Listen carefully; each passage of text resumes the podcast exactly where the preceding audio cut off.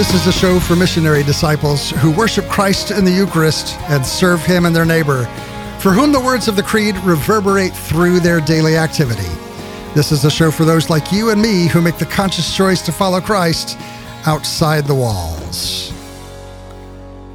Well, a stroll through your local Barnes and Noble will reveal sheer numbers of biblical translations. There are study Bibles and self help Bibles and Bibles with room in the margins to write, Bibles written in Middle English and Victorian English and Modern English, and a fair smattering of paraphrases which handle the biblical text fast and loose. As a Protestant, I was well aware of moder- multiple translations, and I knew that some Protestant denominations preferred one Bible and others gravitated toward another. Imagine my shock of becoming Catholic and learning that the playing field was much smaller, even while the canon was much bigger. The versions of the Bible which I had memorized so many Bible verses were nowhere to be found, and I had to retire my favorite Bibles to read texts that were approved by the Catholic Church. Why? Well, it's simple. No one translates in a vacuum, and as the Italians say, traduttore traditore, which means the translator is the traitor which I've just had to translate for you. Imagine my surprise when the version that I'd come to love in Protestant seminary, the English Standard Version, was approved for liturgical use in India and propagated around the world.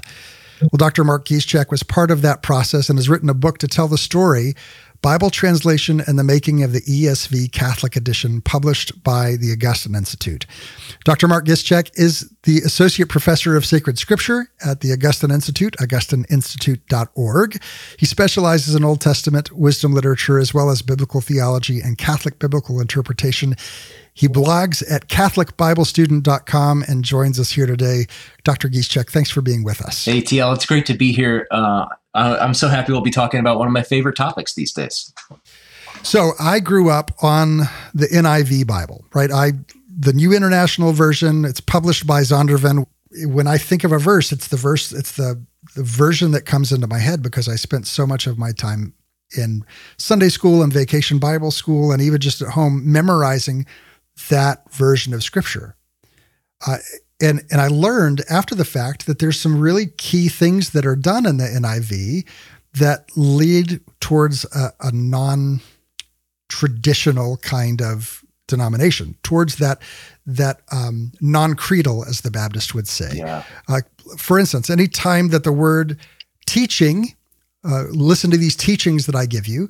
Uh, anytime it's in a positive light, that Greek word is uh, translated as teachings. And anytime it's in a negative light, that same Greek word is translated as traditions, yeah. so as to kind of skew us away from tradition and toward teaching. And those kinds of things that we as readers don't even think about, those are all things that biblical scholars who are working on creating new versions of scripture, they're keeping in mind, not necessarily to be nefarious, but to communicate a certain idea of the way that they best understand the Bible. So, this is why the church has given us really strict rules of interpretation. Before we get into the ESV specifically, can you help us understand what is the Catholic, uh, uh, not only as individual Catholics, but the, the hierarchical Catholic perspective towards biblical studies that brings us to a place where we do have many fewer translations than our Protestant brothers and sisters. Yeah. Uh, well, I mean, that's a that's a really fun way of, of thinking about the problem. I think that um, the reason we have so few English translations that are Catholic is that um, the Catholic Church is a multinational, multilingual church, right? So there are a billion Catholics around the world who worship in a variety of liturgical situations and in many, many, many different languages. So, in that way, uh, the Catholic Church is very different from a lot of um, Protestant communions that we're familiar with because um, a lot of those are operating within, you know, basically an English language environment. And they're operating in a kind of um, quasi liturgical or non liturgical way so that the Bible translation really becomes the, um, the most important thing. Uh, and there's really not a whole lot of other stuff going on, right? You don't have you don't have a, a, mass to translate, you don't have a canon law to translate, you don't have a Roman martyrology to translate, you don't have a liturgy of the hours to translate. So the Catholic translators have to do a lot of work outside of Bible translation alone. And Bible translation is just one component of a much larger translation project that they're engaged in. And I think English in particular is really special as a, a language for the Catholic Church because it's become obviously the most widely spoken language on planet Earth. And so, in that way, uh, uh Archbishop Roche well, now Cardinal Roche, likes to say that English is the new Latin. Um, and what that means in practice for translators is that a lot of uh, Catholic translators of the liturgy and of the lectionary, of catechisms, things like that, are actually looking to the English version to translate rather than the Latin, right? Because they find the Latin difficult or whatever. And so they'll, they'll be consulting the Latin, but they'll, they'll also really be looking at the English. So the English plays this kind of like dominant role among Catholic translations, which is why the Vatican has been very interested in getting English Bible translation and English liturgical translation done really well because they know that translators from other languages are going to be looking to English uh, for the decisions they're going to be making. So, what are some of the considerations that we have to make as Catholics and as uh, you as a Catholic scholar when when approaching a new translation of the text? Yeah, I mean, there are so many different levels to to answering the question.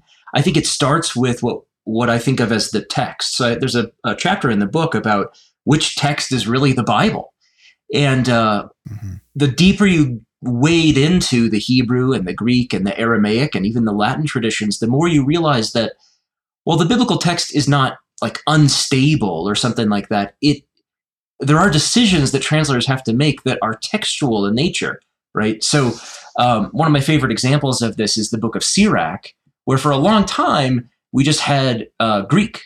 We had Greek versions of the book of Sirach, a couple different ones, right? But then we discovered I think it was three or four or five Hebrew manuscripts of the book of Sirach in the late 1800s. And so now those uh, Hebrew manuscripts are being incorporated into the translation of the book of Sirach. And um, it just means that as you're working through the translation process, you have to begin with these textual decisions, right? And then you start getting, you start uh, being able to make translation decisions. And those start at the level of what does this word mean? What does this phrase mean? Where is this word used elsewhere in scripture? And where is this word used maybe elsewhere in greek or elsewhere in hebrew? Um, and then it builds up to really refined decisions in the english language right? What's the best word to use to to convey the meaning in this particular context? And different bible translators have different philosophies about this. So um, they kind of vary on a wide spectrum from being as sort of mathematical and literal as possible to being as open and free as possible. And um, the difficult thing is that there really isn't a perfect way to do translation. It really is kind of an art form. And uh, I like to think of the kind of controversy, ongoing controversy among translators, as uh, really promoting two different visions for accuracy in translation. So, on, on the one hand, you'd have the kind of literal word for word style translation. And the one that's sort of maybe most notorious for that in English is the New American Standard Bible, uh, which is a, a, Protestant translation, uh, not a not a Catholic one, but it came out around 1967, I think. Um, and it's really a revision of the American Standard Version, ASV. And uh, they've actually updated the NASB a couple times, but but in that translation, they try to translate every word from Hebrew into English using the same word. They try to be very, very accurate in terms of um, just conveying the meaning as clearly as possible. But they even italicize words that aren't aren't in the original that they added for clarity. To some extent, you know, we we can see the problems that might arise from that. There's benefit of of being able to see word for word, but then you have things like imagine trying to translate "It's raining cats and dogs." right? As soon as you get into idiom, yeah. specifically not only idiom from a different language, but uh, you're going through multiple languages. Yeah. You're starting from you know uh, Aramaic and then to the Greek and then to the the Latin and then then to the English or however you got there. Yeah. You've got multiple languages of idiom and and multiple generations that now that idiom may not even mean anything in the original language anymore. Yeah. Yeah. So, okay. So, one of my favorite examples of this actually is this word in Hebrew, shakar, which means, well, it's usually translated in almost all of our Bibles as strong drink. But if you start reading, oh, I don't know, Wikipedia, you realize the distillation wasn't really invented until the Middle Ages. They didn't have strong drink in the ancient world. It really is beer, right? It was it was al- an alcoholic beverage made from uh, barley for the most part, which we would recognize as beer. But I think beer was considered uncouth in, uh, you know, uh, proper English circles. You know, people don't drink that stuff, you know, except for, you know, the lowbrow or whatever. And so uh, the word beer was not introduced, say, into the King James or uh, into most English Bible translations. I think the NIV 2011 actually brought it back. Um, it's not even in in the uh, ESV. So uh, you know, in the Giszczak translation, you know, there's going to be beer, but you know, in, in the other one, strong drink. But again, that's like a cultural yeah. problem, right? Where you have a word that has a meaning, but it doesn't have an exact correlation in our culture. And so people come up with a way of, of translating it into our language and context that may or may not be perfectly accurate. You know, there might be a better word. Um, but I, I, guess for uh, some English Bible translators in their cultural context, it would be inappropriate or mm, I don't know, uh, unholy or something to translate it that way as beer. Well, and you, anytime that you are are translating, whether it be um, this formal equivalence that you're talking about, that word for word, yep. or even the, in the dynamic equivalence of thought for thought, yep. you're still having to to make a decision based on one possible meaning of a word that might have four or five multivalent meanings, and you're yes. going to lose nuance just from the process of translating. Yeah. So, I mean, one of the ways to think about the problem is to put yourself in the shoes of one of those translators at the UN.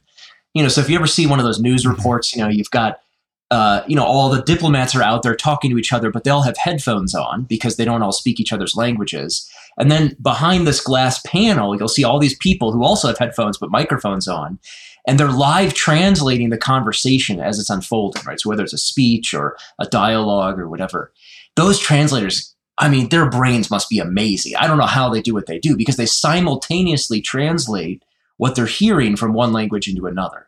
Well, there's no way to, that they can do that in a word for word style format. They can't do it like the NASB, right? They're going to be doing that in a thought for thought dynamic equivalence way. And they're actually listening to the next phrase while they're translating the previous one. I think it's amazing. I mean, it's just amazing. I had a, a, mm-hmm. a really fun experience earlier this year where I gave a talk and we had a translator who was live translating into Spanish while I was giving the talk. And at one point, she stood up because I started talking too quickly, right? And she needed me to just slow down just a little bit so that she could she could keep up with the translation.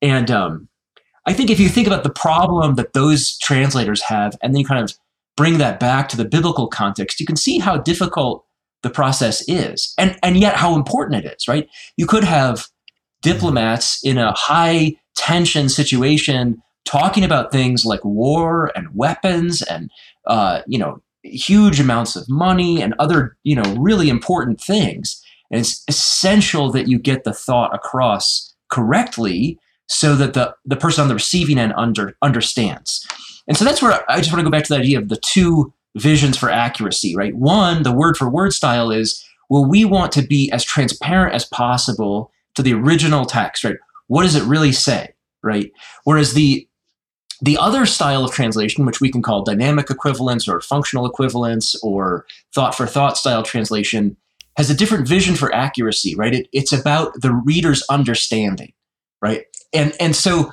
for for that idea, it's not so much that we want to convey the words of the Bible word for word.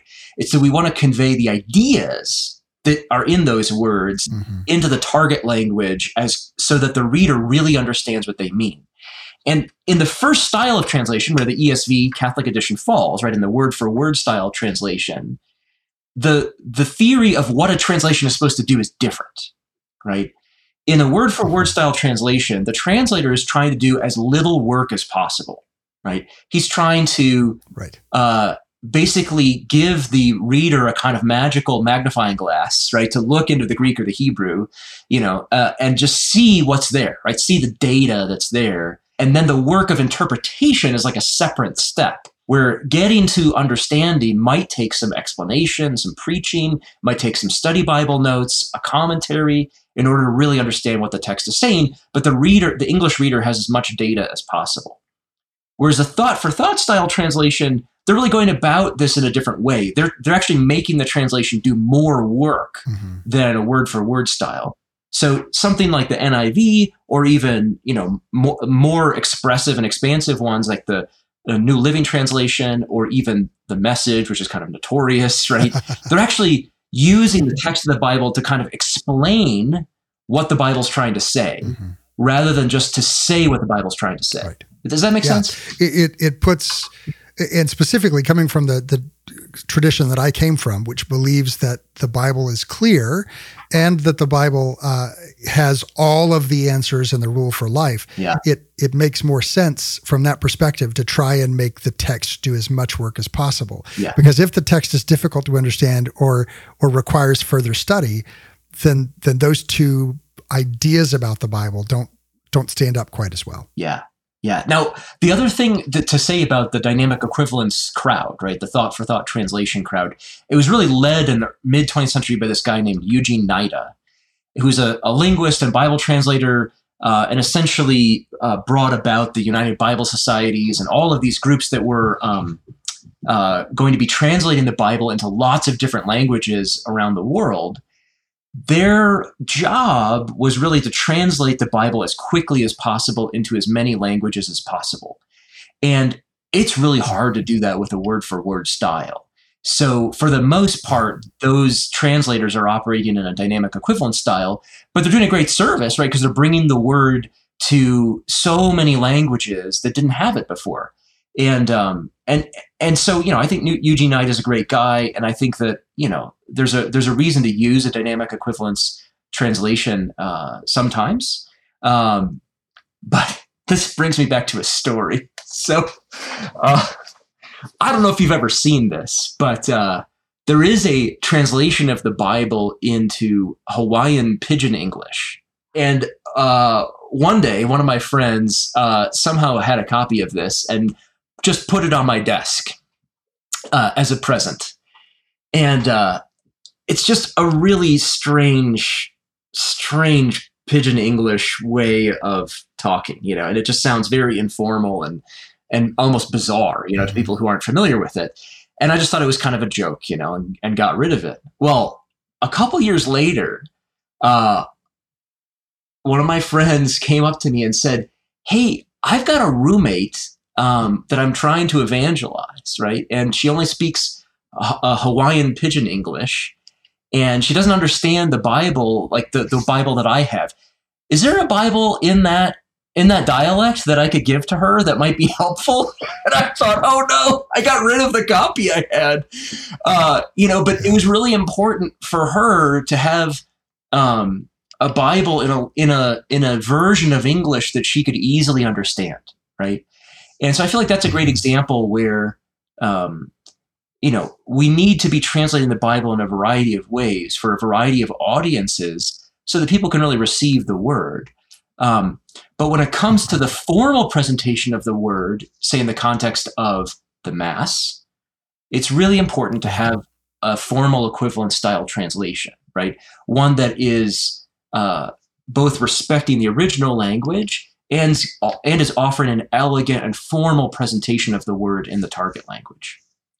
Um, and I think this is where the Vatican's translation guidelines have really brought us, right?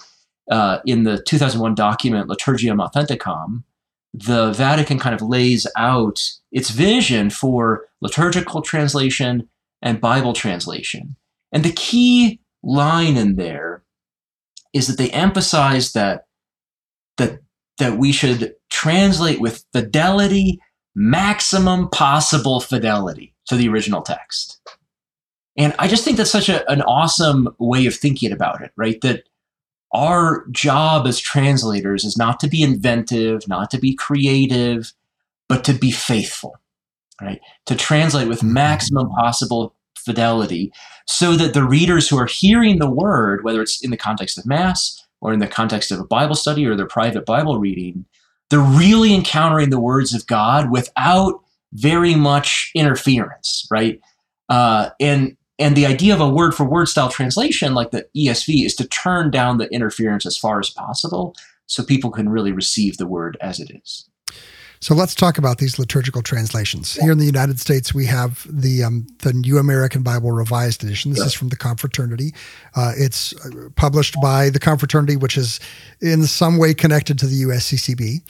Uh, then you have, you know, we've got the RSVCE, the Revised Standard yep. uh, version, uh, that that comes from a revision, I think, of King James, if I'm correct in this. And then from there, we've got the the uh, RSVCE, the RSV 2CE, which is published by Ignatius, and then the R- the NRSV CE. But so the new revised standard is a revision of revised standard, and the RSV 2CE is a revision of revised standard. And now we also have the the ESV, uh, yeah. uh, which is a, a, revision of the a different revision of the revised yeah. standard. Um, I, my question is is kind of multivalent. One, how many revisions of the revised standard do we have, and is there going to be?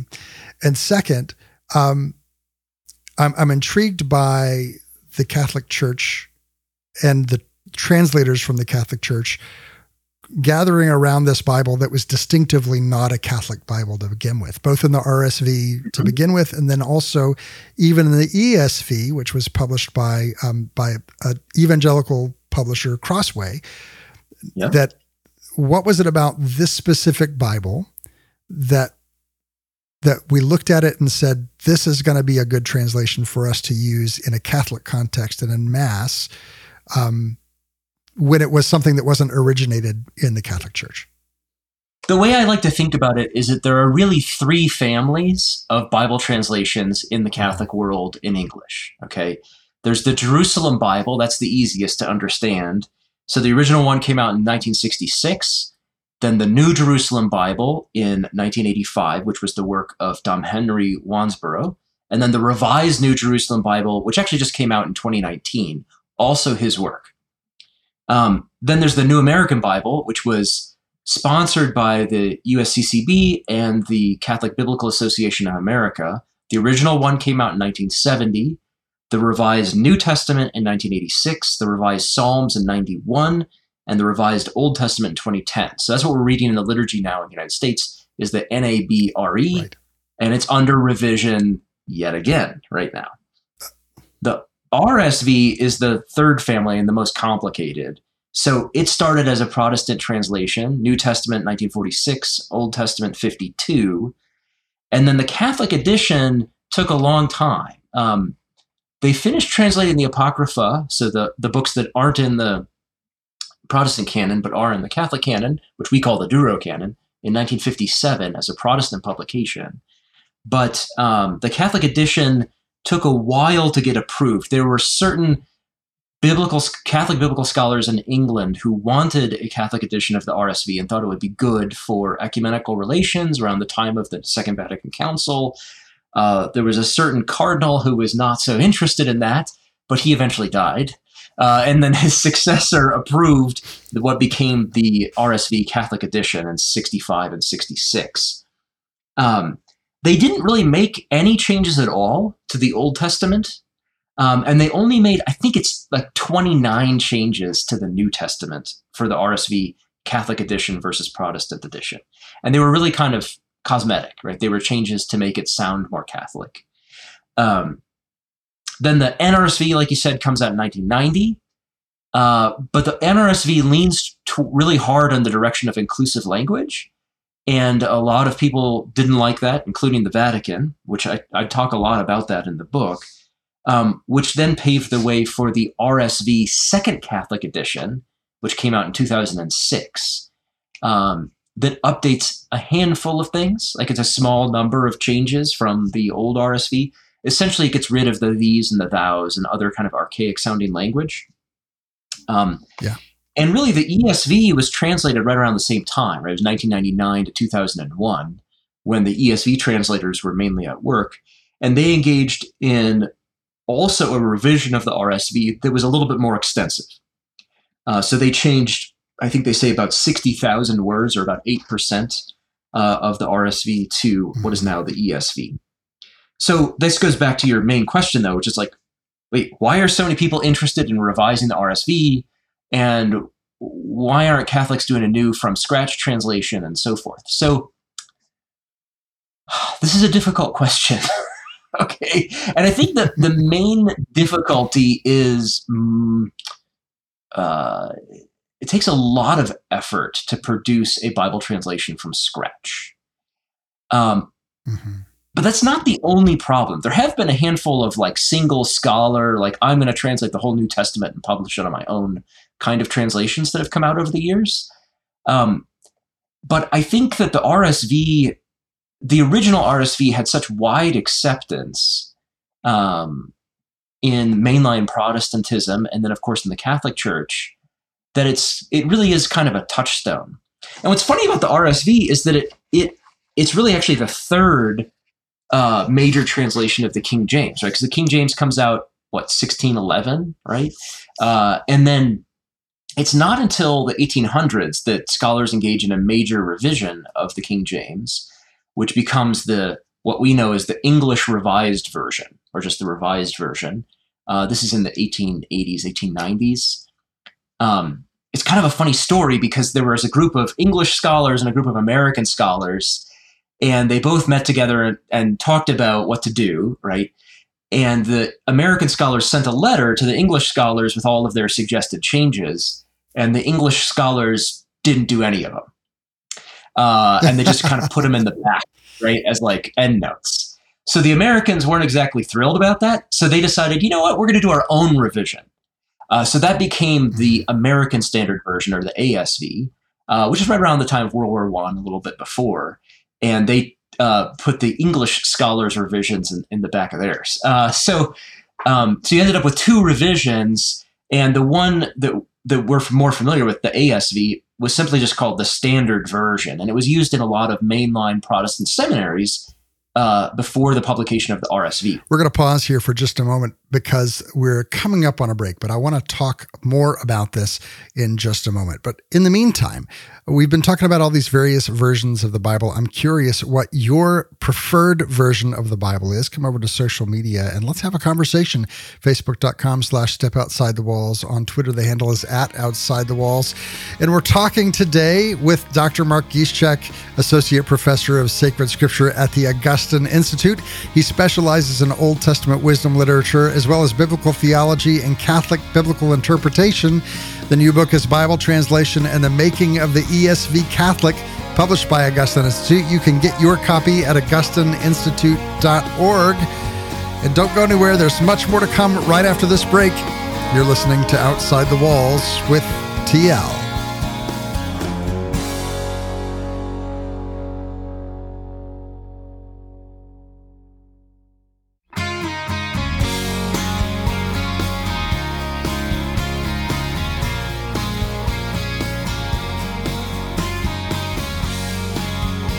Welcome back to Outside the Walls, where we explore the implications of our belief in our daily life. I'm your host, TL.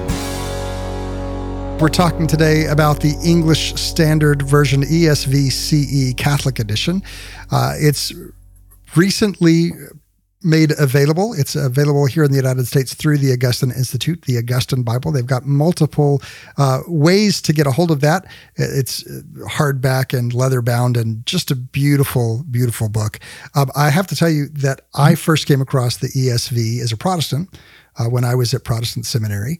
Uh, I picked it up just about when it came out. I think. Um, July of 2001 is when I got my copy. Oh wow! Uh, and um, and it was my favorite Bible. And it was the one of the hardest things about becoming Catholic was realizing that I can't read this thing anymore. I've got to go get this other version of the Bible. and so I was so thrilled. I mean, I just can't tell you how excited I was that the ESV had a Catholic edition now, and I had I had all the books, uh, and of course, yeah. Mark Giszczak was part of that process. Uh, Mark, thank you so much for being here on the show.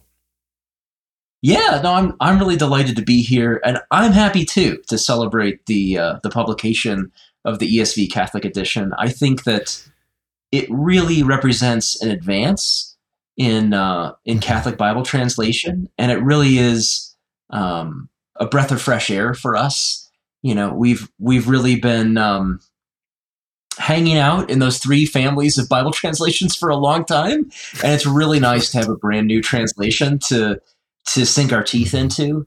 And um, you know, it's being used in the lectionary both in India and it's going to be adopted in England and Scotland by the end of this year, is my understanding. And uh, it's just really exciting to see uh, a new translation be available for Catholics that's contemporary but also formal, uh, and that's something that can be agreed upon across the Anglophone world. One of the things I love about the ESV team is that it included Americans and Englishmen. And I think that that really ended up producing a better final product than if we just had Englishmen or just had Americans. Um, yeah. And I love the fact that they tried to produce something in formal English rather than just a kind of like informal global English. Um, and I, I, really think they did a service not just to our churches, but to the to the English language, right, by producing it in this way. So just before the break, you were taking us through kind of the family tree of the ESV, and we got right up to it. We got through yeah. the RSV2 CE. That's my favorite page in the book. Oh, oh man, you you can't see this, but I'm looking at a uh, a graph, a family tree of sorts, showing us how we got this version of the Bible. Yeah. Um, one. Yes, that's my favorite page of the book. It took me a long time to draw that diagram. one of the things that I, I, have always been struck by in the ESV specifically uh, is often when you go towards that formal equivalence, that that word for word translation, you lose a lot of the beauty. It ends up being very uh, wooden, yeah. is often the term that's used for yeah. it, and you lose the poetry of it. Yeah. And the ESV somehow managed to still capture the poetry that we see in in those older Middle English translations that that modern English translations just lack. Yeah. Yeah. And I think part of that was because they were conscious of the need for beauty in the Word of God and the kind of gravity of their task as translators. And that's represented by the fact that on the Translation Oversight Committee for the ESV, they actually included a English literature scholar, Leland Ryken. Mm-hmm. Uh, you know, wears a bow tie and loves talking about English style and and this sort of thing. And um, you know, not an expert in Hebrew and Greek, but an expert in English. Mm-hmm. And I think that was a really important ingredient to the success of the ESV is that they were listening to the cadence of the English language as they're working with it. And um, and those guys, you know, I mean, a, a lot of them are very elderly now, but they cut their teeth on the King James Bible and the RSV. Mm-hmm. And uh, so they they really had the the King James English, which is really, you know, traditional formal English. Like they had that deep inside themselves. And I think that um, their sense for English was really strong. Now, does that mean that it was a perfect translation in every way and they never made any mistakes? No. But I do think that they achieved a kind of beauty and balance that is pretty rare in Bible translations. Mm-hmm. Um, and that honestly left a lot of things intact from the RSV. You know, they didn't um, they didn't translate from scratch. They're just revising the RSV as they go, and they're actually voting on uh, whether to change. And my understanding is to approve a change from the RSV to the ESV required a two thirds vote of that board of 12, 12, men, the Translation Oversight Committee.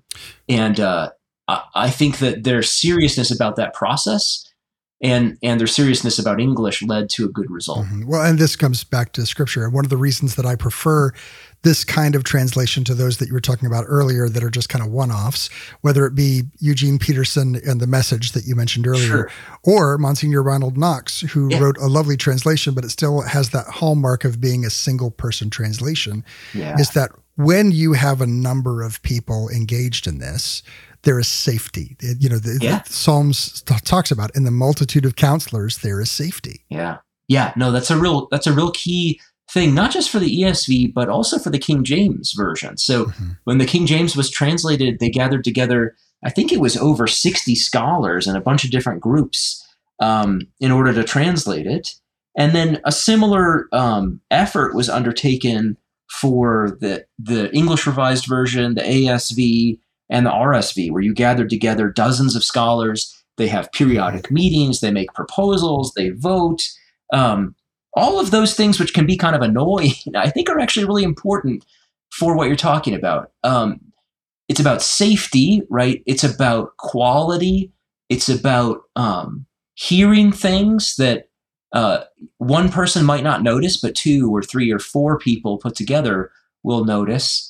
Uh, I mean, one example of that, I remember um, there are some translations that will begin a line, say in the Psalms or in other biblical poetry, with you who, right? Y O U W H O. And if you're not listening to that being read out loud, you can't hear how ridiculous it sounds, right? And so I think in the ESV, I don't think there are that many you who's. I guess I could search for them, but um, there are things like that that I think a group of scholars who are conscious of different aspects of the process will mm-hmm. notice. And uh, and in the in the ESV process, they had that core group of twelve scholars, but then they have a larger group of about sixty who are who are giving input, and an even larger group of about hundred. So you have quite a few people involved in the process who are reading drafts and who are giving input, making suggestions, and all of that is kind of making its way up into the decision making process. So let's talk about how the ESV by Crossway uh, Publishers, evangelical publisher, uh, made its way to yep. the Catholic Church. It came through the the bishops in India, the bishops' conference in India, but it didn't go straight there. We started yeah. with the the ESV, and then we had the ESV anglicized version for Protestants in in England, yeah. and then and then we had the anglicized version that included the Apocrypha. And then through the process of going to the, um, the through the Indian Bishops Conference, that was then changed. And I'm, I'm curious, what was the process of changing yeah. what they know as the Deuter- the the Apocrypha into the translation of the Deuterocanon, which, as I understand it, correct me if I'm wrong, was the primary difference uh, between the ESVCE and the ESV anglicized Apocrypha edition? Yeah. Okay. No, so this is I, I need to publish a, a, blog post on how many versions of the ESV are there really, right? Um, because uh, I'm actually really curious to get your copy, your 2001 edition. I don't have one of those. I've only got the 2004. You know, it's the earliest I've got. And uh, early on, they actually had made a few typos and mistakes or whatever that they cleaned up silently. And I allude to that in the book. Um, but it's one of those things where it'd be really fun to like dive really deep and figure out how many tweaks were made silently early on. And then over the years, the Translation Oversight Committee has released a few lists of updates uh, to the translation. So um, there haven't been that many, but it's just worth mentioning that um, there are some key texts like Genesis 3:16 that have been tweaked by the Translation Oversight Committee uh, over the years. Mm-hmm. And um, in addition to that, though, you mentioned the ESV with Apocrypha, which mm-hmm. Crossway put out uh, with Oxford University Press in 2010. And so that had the what we refer to as Catholics as the Deuterocanon uh, included in it. They also put out a really unusual version of the uh, of the Bible with none other than the Gideons. So the Gideons have been distributing the Bible to millions and millions and millions of people. Always right. the King James version. That's the one that you find in your hotel room. You know, you know, if you open up the drawer, you find a Bible in there. It's placed by the Gideons. Well, the Gideons are big believers in the Textus Receptus, which is the Greek version uh, of the Bible that the King James was based on. And there are a few key differences between the Textus Receptus and what scholars view nowadays as the best New Testament text.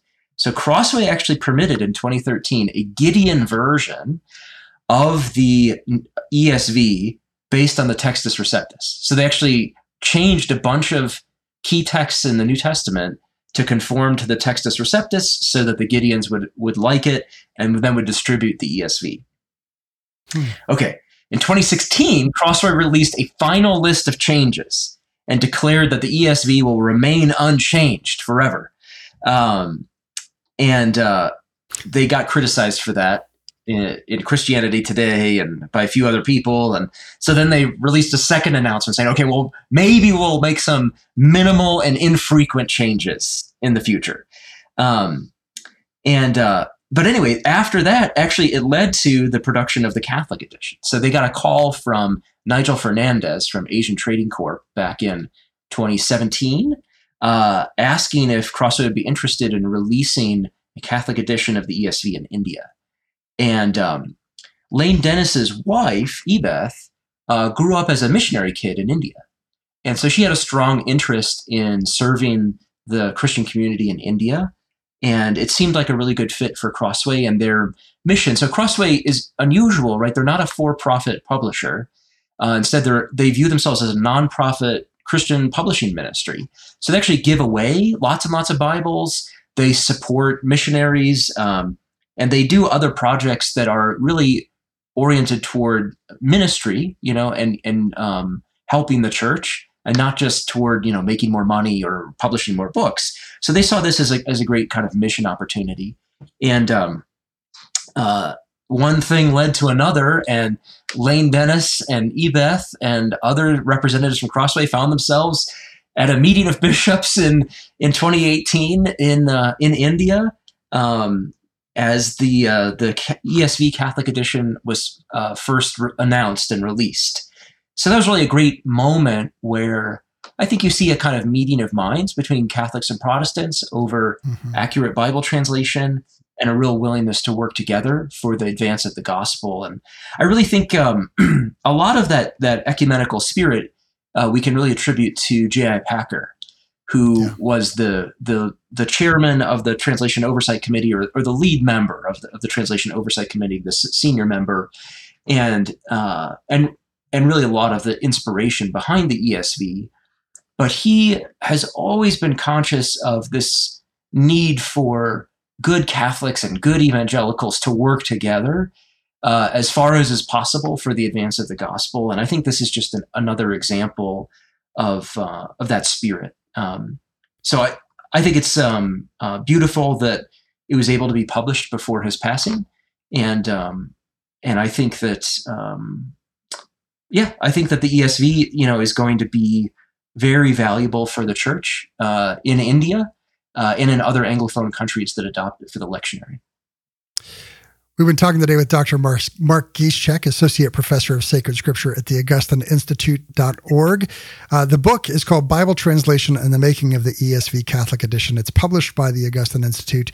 You can also find Dr. Giszczak's work uh, where he blogs at CatholicBibleStudent.com. Dr. Giszczak, thank you so much for taking the time to be with us today. Oh, yeah, it's a lot of fun talking to you. If you missed any part of my conversation with Dr. Mark Giszczak, or you want to go back and listen to it again, or share it with your friends on social media, have no fear. All of our episodes are archived over at OutsideTheWalls.com. While you're there looking through the archives, you might decide that you want even more. And the good news is there's always more. Each and every week, we record an extra segment that we make available to all of those who support the show through Patreon.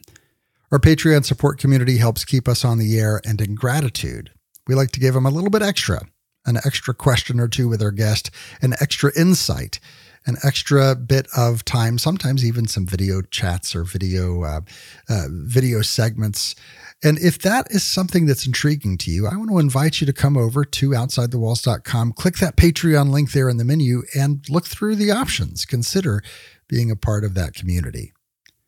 Now, let's go ahead and turn our attention as we've been talking about Scripture all day today. Let's turn our attention to our readings from Scripture and from church history. That's the sound of our Verbum library launching up. Verbum is your pathway to reading sacred scripture in line with the church.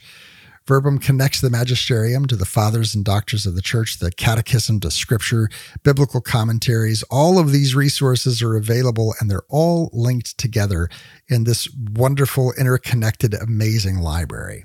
You can learn more at verbum.com. Our reading from scripture this week comes from the book of Hebrews, chapter 4. Therefore, while the promise of entering his rest still stands, let us fear lest any of you should seem to have failed to reach it. For good news came to us just as to them, but the message they heard did not benefit them because they were not united by faith with those who listened.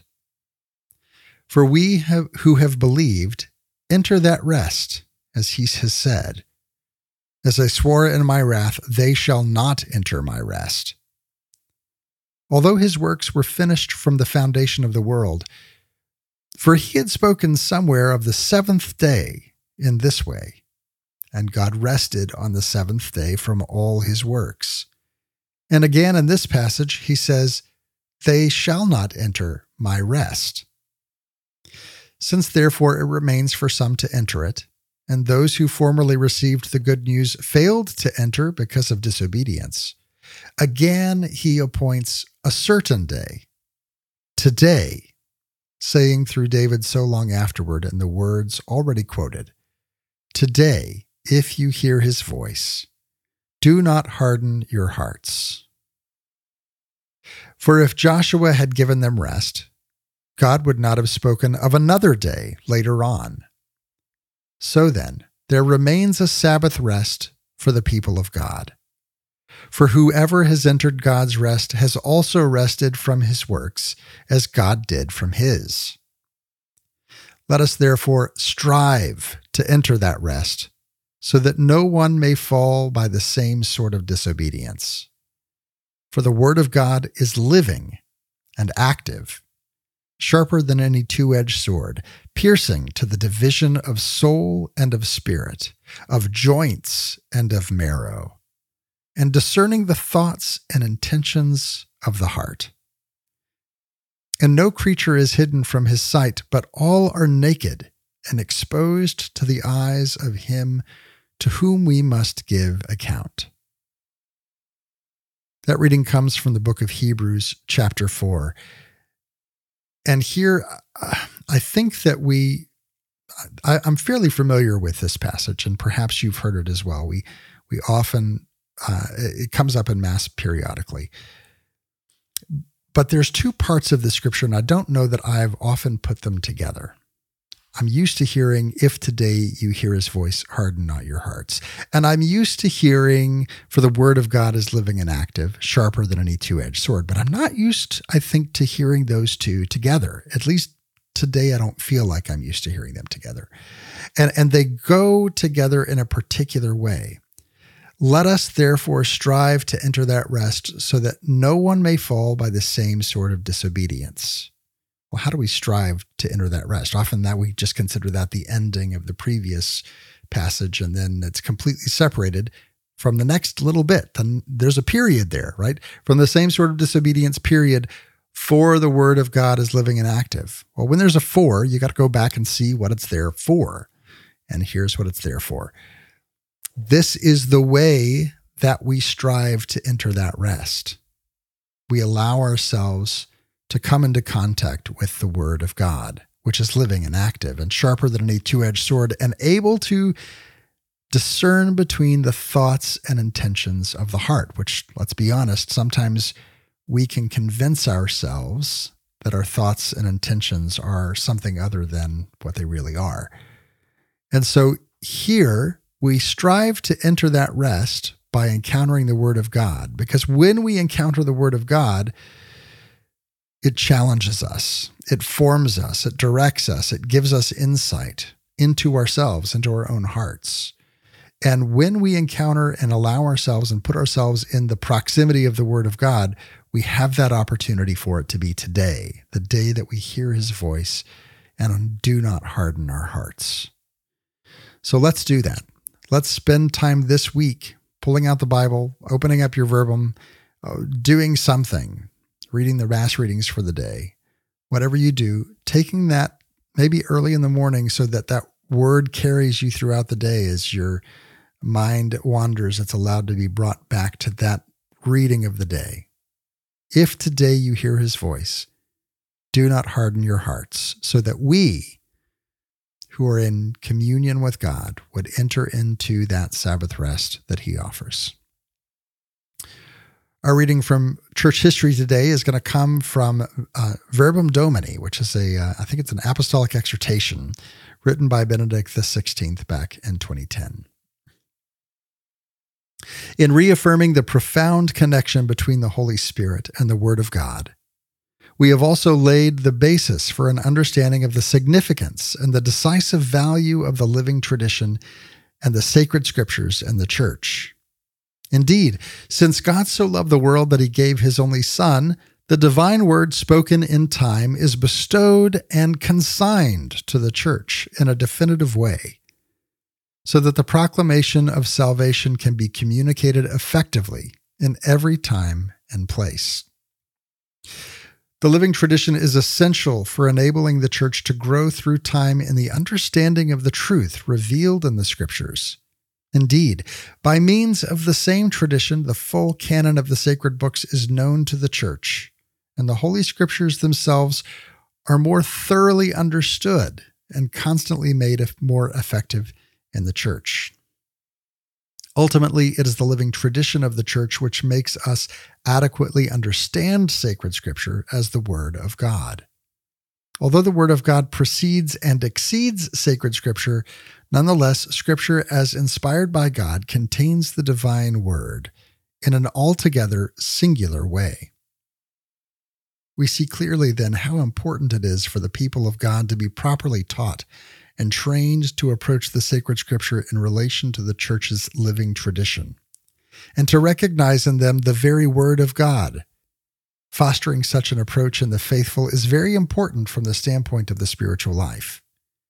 Here, it might be helpful to recall the analogy drawn from the fathers of the church between the Word of God which became flesh and the Word which became a book.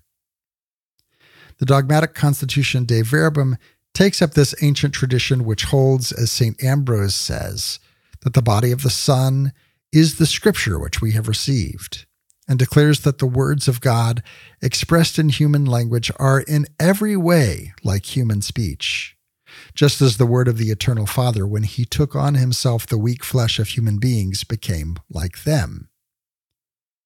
When understood in this way, sacred scripture presents itself to us in the variety of its many forms and content as a single reality. Indeed, through all the words of sacred scripture, God speaks only one single word, his one utterance, in whom he expresses himself completely. St. Augustine had already made the point clearly. Remember that one alone is the discourse of God which unfolds in all sacred scripture and one alone is the word which resounds on the lips of all the holy writers. In short, by the work of the Holy Spirit and under the guidance of the magisterium, the Church hands on to every generation all that has been revealed in Christ. The Church lives in the certainty that her Lord, who spoke in the past, continues today to communicate his word in her living tradition and in sacred scripture. Indeed, the Word of God is given to us in sacred Scripture as an inspired testimony to revelation. Together with the Church's living tradition, it constitutes the supreme rule of faith. That reading comes from Verbum Domini from Benedict XVI back in 2010. I think it's an apostolic exhortation. Uh, it may it may be a, a document under it. it there's lots of different kinds of things, right? There's apostolic letters, apostolic exhortations. It's one of those written by Benedict XVI. You can find the full text over at the Vatican, vatican.va, or you can find it in your Verbum library, verbum.com, where you can actually use that piece of software to embody this kind of reading, where you read scripture in communion with the church, reading uh, informed by the the fathers and doctors of the of the church, informed by the magisterial documents, and much more. This is a different way of reading. It's one that doesn't assume uh, that that even our own study is enough. It's one that assumes that the church is smarter than we are.